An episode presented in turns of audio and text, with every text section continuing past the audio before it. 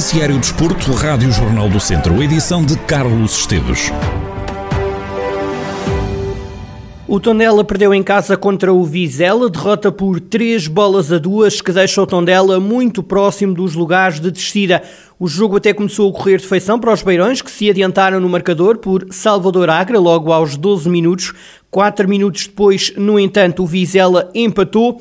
Salvador Agra chegou a fazer de novo o golo para o Tondela minutos depois, mas golo esse que foi anulado por fora de jogo. O Tondela havia de chegar à vantagem ainda antes do intervalo, marcou João Pedro na marcação de um penalti. O Vizela só conseguiu responder nos 20 minutos finais do jogo, empatou aos 72 minutos e fez o terceiro golo a 3 minutos dos 90. Derrota do Tondela por 3-2. Ora, no final do encontro, Paco Ayestaran, treinador do Tondela, defendeu que à equipa beirã faltou intensidade e agressividade na segunda parte.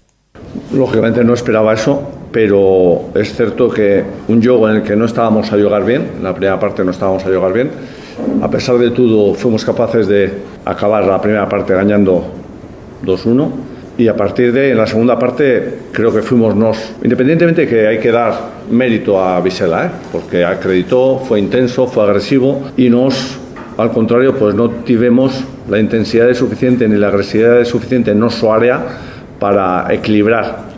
Paco diz que sentiu que o Vizela entrava na área do Tondela como se estivesse no pátio da casa dele. Cuando digo que todos estuvimos mal, eh, me incluyo. Es decir, eh, estábamos a perder algo del medio campo, independientemente que al final el juego se definió en los, en los, en los áreas. Y en nuestro área estuvimos muy fracos y con mucha falta de agresividad. Hubo momentos en los cuales parecía un patio de, de la miña casa, ¿eh? tal y como eran eles capaces de llegar dentro da grande área. Do lado do Vizela, o treinador Álvaro Pacheco entende que os minhotos foram os melhores em campo. Foi um jogo fantástico, um jogo emotivo, um jogo com muita qualidade.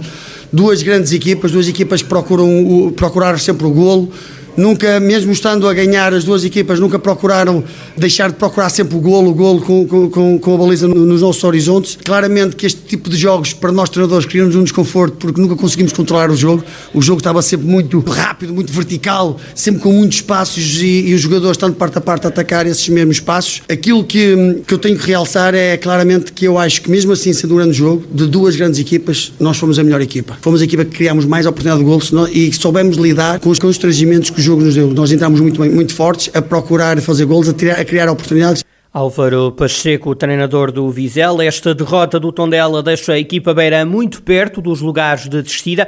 O Tondela tem apenas um ponto acima da linha d'água. Os beirões somam nesta fase 17 pontos. No próximo fim de semana, o Tondela jogará em Portimão. É uma vergonha o académico continuar a não jogar em casa. É desta forma que Vasco Saraiva, adepto do clube viziense, viu atraso nas obras do Fontelo. Convidado a antever o jogo desta tarde entre o académico e o Covilhã, que vai jogar sem Aveiro, caso emprestado ao académico, Vasco Saraiva diz que falta saber quando é que o clube viziense poderá voltar a jogar no Fontelo. Eu não vou atribuir favoritismo ao académico, pelo simples facto de o académico não jogar em casa. Julgo que isto que é uma vergonha o académico estar praticamente há um ano longe do seu público, das suas pessoas, da sua casa, e continuamos a ver aqui uma, uma apatia gigante por parte da, da Câmara de Viseu. Não, não vemos uma luz ao fundo do túnel, uma, uma meta temporal. Quando é, que, quando é que o académico poderá regressar a casa? Não, não sabemos nada. Continua aqui uma apatia grande. Isto prejudica o académico de uma forma, de uma forma brutal. Jogamos sempre em campo neutro isto tem o efeito nocivo que, que, que nós todos conseguimos depreender. E sobre o jogo desta tarde, frente ao Sporting da Covilhã, apesar de ver melhorias no académico, acho que Sarava espera muito equilíbrio ao longo dos 90 minutos. Eu creio que vamos ter aqui um duelo bastante equilibrado. Neste momento o Académico até tem mais 5 pontos do que o Covilhã, mas quando olhamos para a tabela classificativa conseguimos eh, depreender que há aqui uma proximidade eh, algo forte. O Académico vem crescendo, novo treinador, dois jogos, um empate e uma vitória fora uh, na casa do líder. Antevê-se aqui alguma motivação extra para o Académico. Relativamente ao Covilhã, o Covilhã foi uma equipa que começou muito bem, mas vem estando em algum decréscimo. Tem registado bastantes derrotas, alguns empates, o que eu, o que eu acho um pouco estranho, até porque tem, tem bons reforços este ano, tem uma, tem uma excelente equipa e por isto mesmo se antevê então aqui um duelo bastante equilibrado. Vasco Saraiva, adepto do Académico de Viseu, na divisão jogo desta tarde, frente ao Covilhã, jogo a partir das três e meia da tarde em Aveiro. E também analisa então estes últimos dias vividos na equipa viziense, mais declarações deste adepto sobre as mudanças que, no entender de Vasco Saraiva, trouxe a transição, a mudança de treinador no Académico, mais declarações para ouvir às cinco e meia da tarde no Jornal do Esporte, onde já lhe dá-lhe conta do resultado final deste Académico Covilhã. No futsal, Portugal ganhou aos Países Baixos por 4 a 1. A seleção portuguesa conquistou a segunda vitória na fase de grupos, sendo assim está praticamente apurada para os quartos de final. Já vamos às contas, para já dizer-lhe que a seleção beneficiou de um autogolo de Sazuni para abrir o marcador, depois Parin Varela pisou e Afonso Jesus marcou outro golo. 4 a 1 para Portugal, que assim soma 6 pontos. No final deste jogo, o selecionador nacional entende que Portugal cumpriu bem a estratégia de não dar conforto à seleção dos Países Baixos. Jorge Brás diz mesmo que Portugal poderia ter feito mais golos.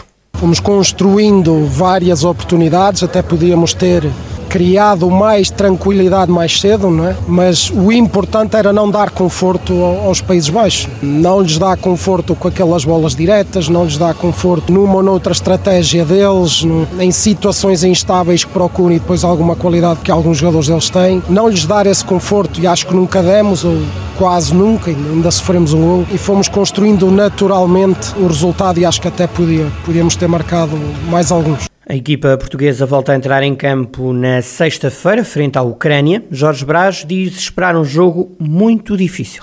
Jogo duríssimo. Sempre disse que a Ucrânia é a equipa mais forte deste grupo. E para a Ucrânia é tudo, não é? O próximo jogo é tudo. Por isso nós. Eh, mas nós não, nunca olhamos para os outros, olhamos para nós. Quando nós nos desviamos muito do que nós temos que fazer, é mais um jogo, três pontos, para os conquistar e vencermos o grupo e cumprir a nossa obrigação desta primeira fase, para depois pensar na próxima. André Coelho também reagiu à vitória portuguesa. O jogador natural de Nelas entende que Portugal está de parabéns pela forma como preparou o jogo.